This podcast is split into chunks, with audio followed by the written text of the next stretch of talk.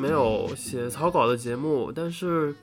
今天想讲的这个东西也是跟上期节目是从上期节目里引申出来的。呃，根源在于我的一个朋友和我对于我上期节目的理解有点不同。嗯，这个不同点不是说呃我们讲事实上或者讲的那个内容对错上的不同，而是说。我们对那期节目的所谓深度的理解是不同的。我在上期节目里反复提说，我这个是在讲鸡汤，但是我的朋友觉得我好像讲的很学术。当然了，我在后面讲了很多学术的问题，但是上期节目里讲的还原论真的是一种用学术的方法讲的还原论吗？我觉得肯定不是的，因为这个，如果你让一个搞科学哲学或者搞这种，或者是搞相关类的哲学研究的朋友去听，他们肯定会觉得这个就绝对是一个外行的说法。上期节目的那个含义啊，在我看来，大概就像是你学了一点儿那种科普性质的行为经济学，然后去啊，然后去描述一些你现实中的行为一样。所以这个东西根本不可能构成任何的真正意义上的严格的思辨性的内容，它主要还是一个鸡汤式的内容。说起鸡汤来，我就想起了成功学。所以说，我们现实中面对成功学的时候，想不受成功学的毒害，最好的方法就是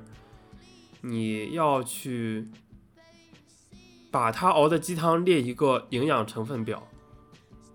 或者换句话说，你要要求他用严格化的语言，用论文写结论的那种形式的语言，或者说是论文写推论过程的那种形式的语言，甚至说用数学的语言，要求他把他的那个思想内核描绘出来。只要他描绘出来之后，或者说你用这种方法描绘出来之后，你就会发现所谓的那些。看上去很牛逼的成功学啊，操，bullshit，不值一提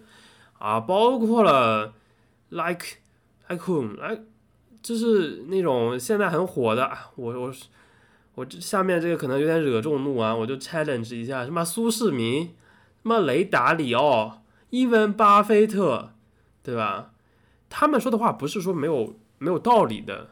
也甚至是像巴菲特这种人，他们也不能说不是说没有智慧的，他们非常厉害。他们讲的话也很厉害，甚至他们真的是很真诚的在和你分享他们所认同的一些人生的大道理，呃，或者小道理，或者中型一点的中型道理，就是职场中的道理，或者你面你做投资时的道理，这些都对，不是说这些是错的。但是就像我们讲鸡汤是，也不是说鸡汤就是有毒食品嘛，鸡汤也也是对的，也不是一个错的食品，它只是一个溜缝儿的食品。什么叫溜缝儿？这个北方话就是你吃吃饭啊，你就是 一个就现在现在经常这种很很傻的这种吃自助餐的时候要先吃饭后喝饮料，为什么呢？因为你先吃饭就有缝隙嘛，你喝饮料就能填满。就是那些东西都是那些东西是非常好的东西，但是它们本质因为它们是鸡汤，所以它们能承担的作用只能是溜缝儿的作用，就是塞满你那个食物的缝隙。我是觉得你应该用那些。难以消难以消化，但是营养丰富的那种固体食物来作为你的主食，对吧？要吃肉，要吃鸡肉，鸡汤也很不错。嗯，吃完鸡肉可以喝点鸡汤，把肚子填得更饱一点，对吧？你晚上睡觉之前觉得无聊了，读一读苏世民，读一读巴菲特，看一看段永平在雪球上又吹了什么牛逼，或者说。啊，看一看什么那个亨利·保尔森，对吧？与中国打交道，我一个同事很喜欢看这本书，呃，这这种事情都是可以的。但是你要有个清醒的认识，就是话说回到一开始来，就是我我朋友和我对于这些东西的认知的不同，就是你要有个清醒的认识，你要知道它的信息密度或者说它的严格化的程度到底是怎么样的。很多时候。很多人说啊，我要学一些知识，我要学 so called 文化，所以他们就去看了，呃，看了苏世民，看了这些什么这种。但是你要看了雷达里奥，但是你要知道，这些真的只是成功学教程哦。因为那个嗯，算了，我我其实想 Q 一些播客，但是 不不能 Q，Q 了我这个小小的节目就完蛋了。OK，就所以说我的想法是什么呢？就是我其实只是觉得，我其实只是觉得，我们应当怎么做？我们应当去咀嚼那些信息密度更高、内涵更丰富、深度其实可能更深的东西。来当做你思考的资料，就你不应该把你思考的资料鸡汤化，那样的话就是像我之前也讲过的，你就一直吃的是精神流食，这个是一个很不好的事情。嗯，我觉得跟我提那个事儿的朋友，他就其实已有点会陷入这种困境当中，因为你日常他就是你工作之后你接触的东西可能就没有那么难了，除非你做的是一些呃真的需要。动脑到一定程度的工作，比如说，呃，做算法或者做科研等等等等，呃，甚至做算法。现在我觉得有些算法工程师的那个工作难度的那个难思考的难度没有很高，不是说那个事儿不难，而是说你当你进入那个工作之后，你就你需要你动脑的量就没有那么高了，或者说就没有你当时在学习过程中，呃，用脑的那种难度那么难了。因为你已经熟练掌握了技能了，你只是在重复的使用之前你花费了很大力气学会的艰难的技能，然后你现在做的事情就变得非常的简单了。相对于你自己的思考能力来讲，那所以我们在获取信息的时候，有的时候就太容易安于获取一些比较。简单的、易于理解的信息，现现甚至现在像刚才讲的那些呃所谓的成功学，已经算是对于很多人来讲，已经是他们接触的这个信息深度比较深的信息了。当然这么说其实有点精英主义，我自己不是精英，我也不是一个很精英主义的人，呃，在某些地方啊，或者说整体上来说是不是？或者整体上来说不是，在有些地方可能也有点精英主义，嗯，但是我们话说回来，就是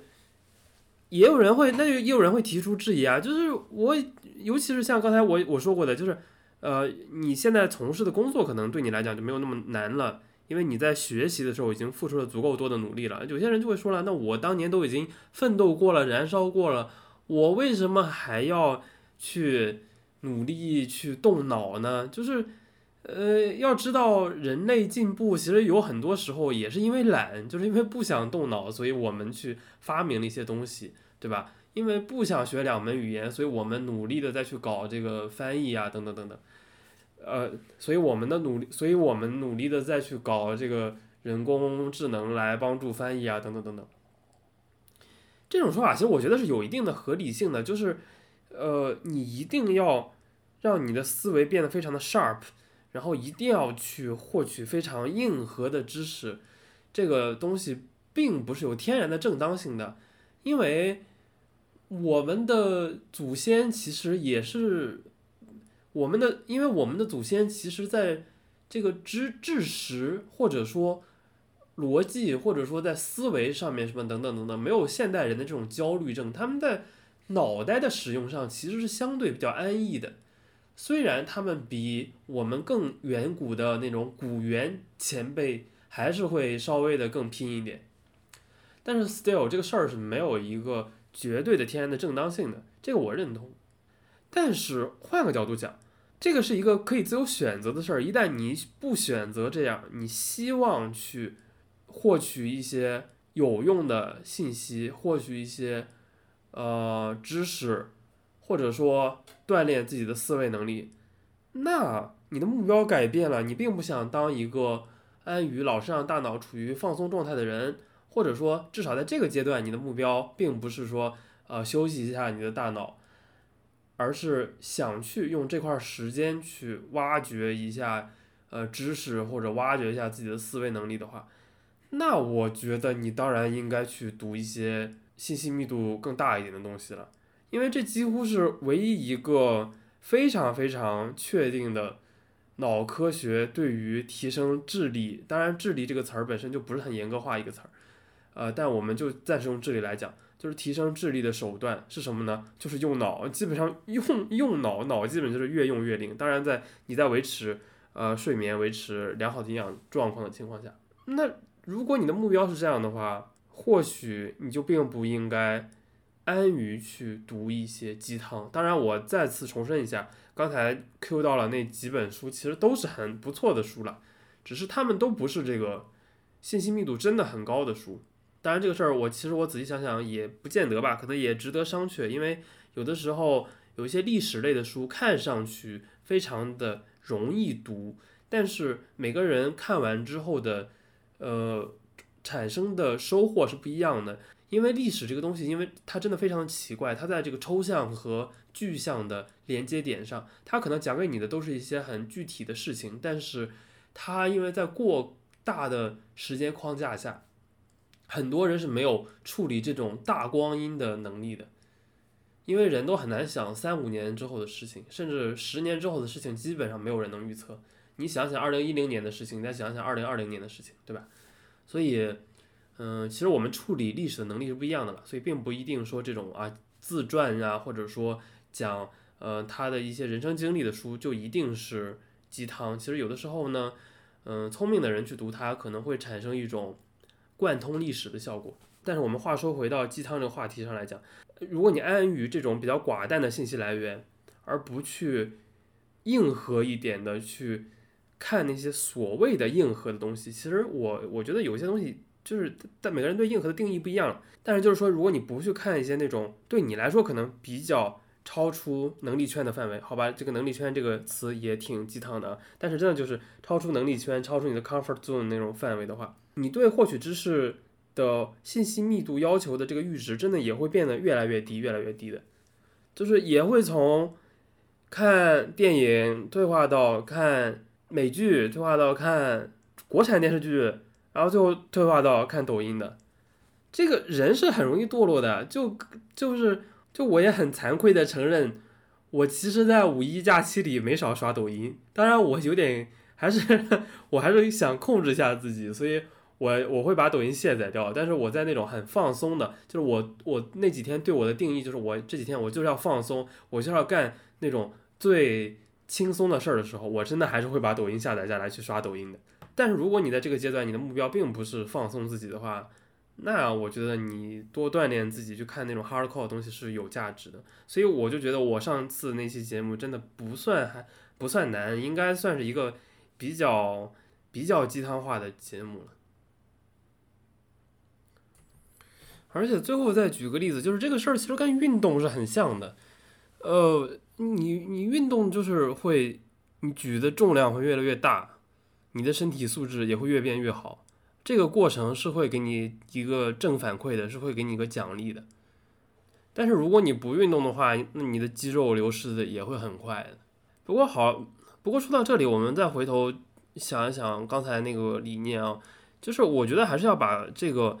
把。把你的这个信息来源的这个信息密度搞大，信息难度搞深一点，这种事儿和所谓的在中文播客圈里常年被喷的干货多这个事儿要分开，并不这个，我觉得干货多那种理念就是要求啊，我你这个回答什么当年知乎上嘛，你要求你这个回答要干货多，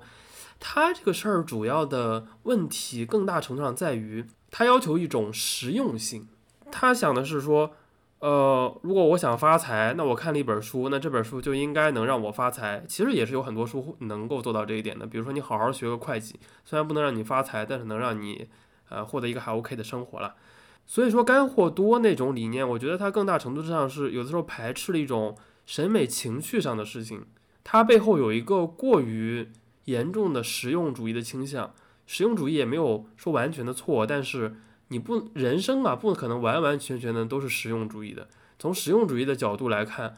我去看一篇那个物理学家写的文章，其实就没有什么实用的，因为我真真的几乎一辈子也不可能再接触物理领域了。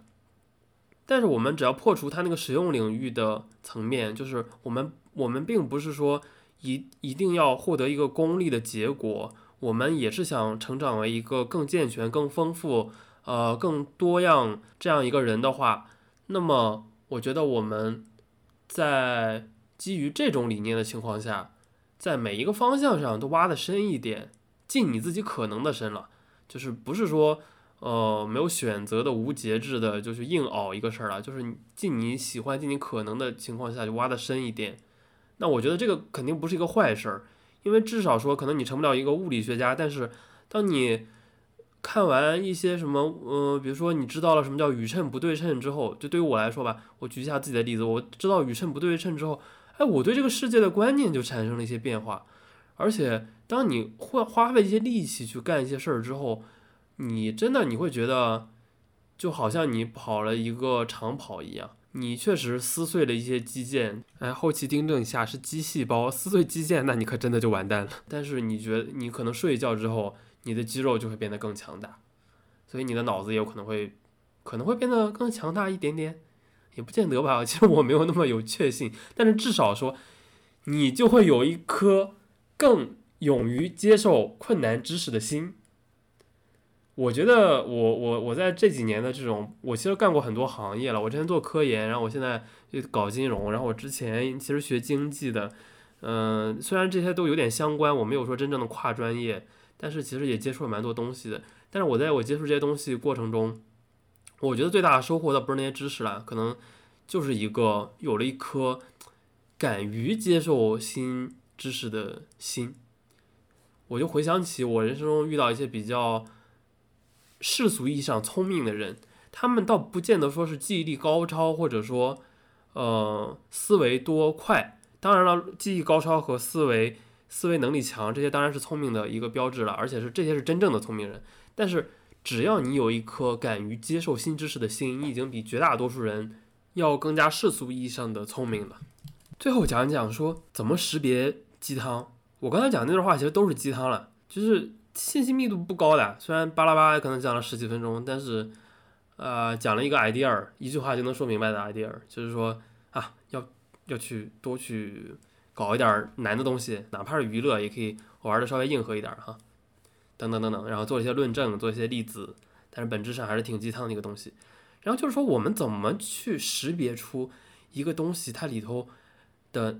的这个含量是多少呢？或者说就是呃。比如说，都是八百字的东西扔到你面前，你怎么去像那个在缅甸或者越南北部的那些翡翠商人那样去判断这块石头两块同样大小的石头，这块石头里就有真的翡翠，那块石头里就是一些边角料，不值一提呢？我觉得这个能力还是蛮重要的。就是你喂我鸡汤，这个不要紧的，这是 OK 的，但你不能骗我，你知道吗？你你不能把我当傻子一样耍，你不能把我，你不能像那个。那些那种卖那种翡翠的那种卖翡翠原石的那种商人一样，呃，拿块没什么含量的石头卖我一个翡翠的价钱，对吧？就是我接受你送我一块不怎么样的石头，但我不能接受你的那个开价。所以说，我觉得我们要建立起一个方法来去识别出哪块是真正的璞玉，哪块是一块真正的石头。那我想给大家介绍的这种识别真东西的方法是什么呢？其实就是上次节目讲的这个类似于这种还原论的方法了。就是当你拿到了别人给你的这么一块石头之后，也就是说给你的一个信息的形式之后，比如说一个播客或者一篇文章或者 something like that，或者一本书之类的，你要去把它的那个整整体性的那个东西去把它拆解成更小的基本粒子。鸡贼的知识商人呢，其实就会把这些基本粒子用语言、用词汇等等花里胡哨的方式包装起来，然后你要把这个包装纸拆掉，然后去拿到里面的那个实质性的话是什么，然后再重新拼装回去，就会发现有的时候呢，一些讲的很高大上的话，其实是只是背后的道理是一个很简单的你已经知道的小道理。或者另一种情况就是，你发现其实根本是不能合理的拼装回去的，呃，那个知识商人呢，他只是用缝僵尸的手法把它们缝成一个知识僵尸送给你，但是它并不能有机的组成一个活的东西，也就是说，它里头的逻辑是不顺畅的，是无法勾连起来的，是不自洽的。当你发现这两点之后，就是说，当你发现，呃，揭开它的包装，看它的实质是什么，以及看看它的连接方式是不是正确，或者说是不是合理之后，或者说是不是有深度之后，那你就会很轻松的判断制造它的人的水平到底怎么样。当然了，这里头也会有一个审美的过程了，可能随着你的不断的积累，你的对于好坏的评价会有变化。但是至少你用这种方法，你不会让人在你现在的水平上来糊弄你，就不会，你就不会把一个以你现在的水平都觉得不好的东西，因为它的花里胡哨的包装而觉得很好。说起这个来，我就想起我前老板面试我的时候，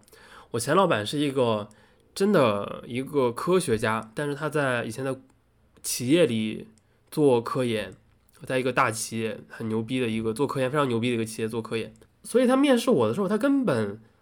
不玩那种啊什么面试的套路，他也不出题。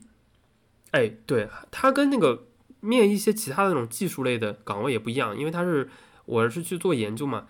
就是他也不会出题来让我来做或者怎么样的。他让我干嘛呢？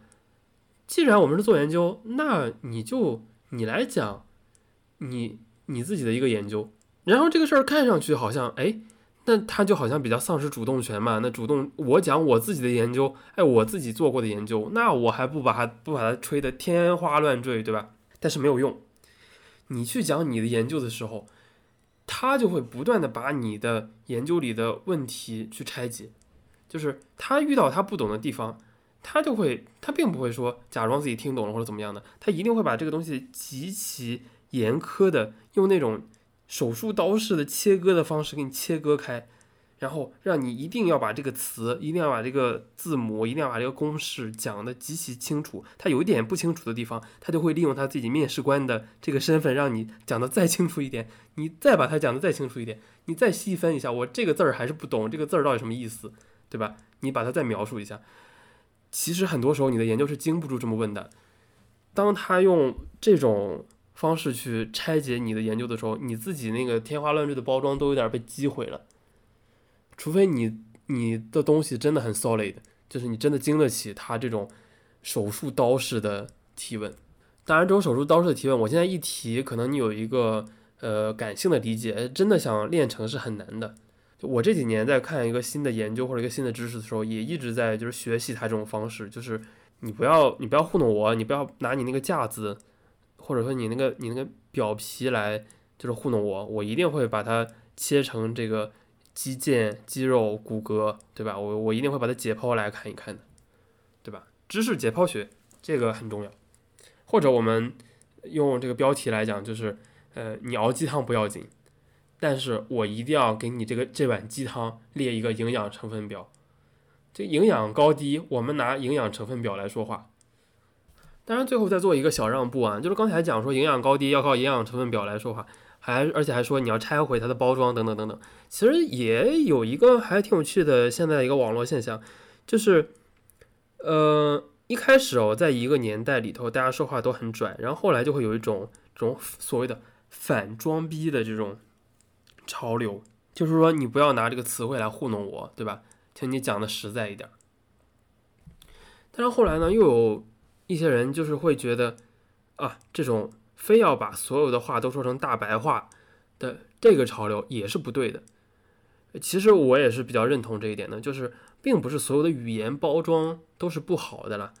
就比如说现在很多人会呃写一些小文章去嘲笑一下那种什么互联网企业里啊那些呃创造的一些术语啊等等等等，呃一些大家听不懂的名词呀。哎，这种潮流真的一波接一波的，因为可能十几年前也会有人去写这种文章，去嘲笑那些外企白领创造的一些术语啊，等等等等。然后呢，现在又有一些人说这样子不见得就是好，就是一定要说大白话，就是也是一种怎么说呢，语言上的屌丝文化吧。我觉得这个事儿其实还是有一个黄金标准的，就是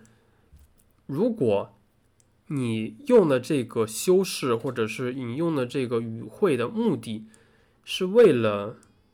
唬人，那他肯定就是不好的。但是我们不得不承认的是，很多时候这些词词语其实反而是更好理解的。虽然说它是一个新词儿，你对它有一个认知的，你都你对它会有一个认知过程，会有一些认知成本，但是当你理解它之后呢，其实那个认知的收益是会更大的。等等等等。其实术语这个东西就是这么产生的。它很多术语就是因为当你真正理解它之后，花了一一定的成本去理解它之后，它会带来的正面的收益会更大，你会帮助你去理解这个事情。语言的修饰对于语言本身也是一个很重要的过程，所以并不能说为了呃抵制某种精英主义就彻底放弃语言的修饰而去讲大白话，那样子的话也就变成了现在。这个中文语言这么贫乏、这么贫瘠的一个情况，所以我们还是要肯定一些新造词的。呃，今天大概就讲这么多了，谢谢大家。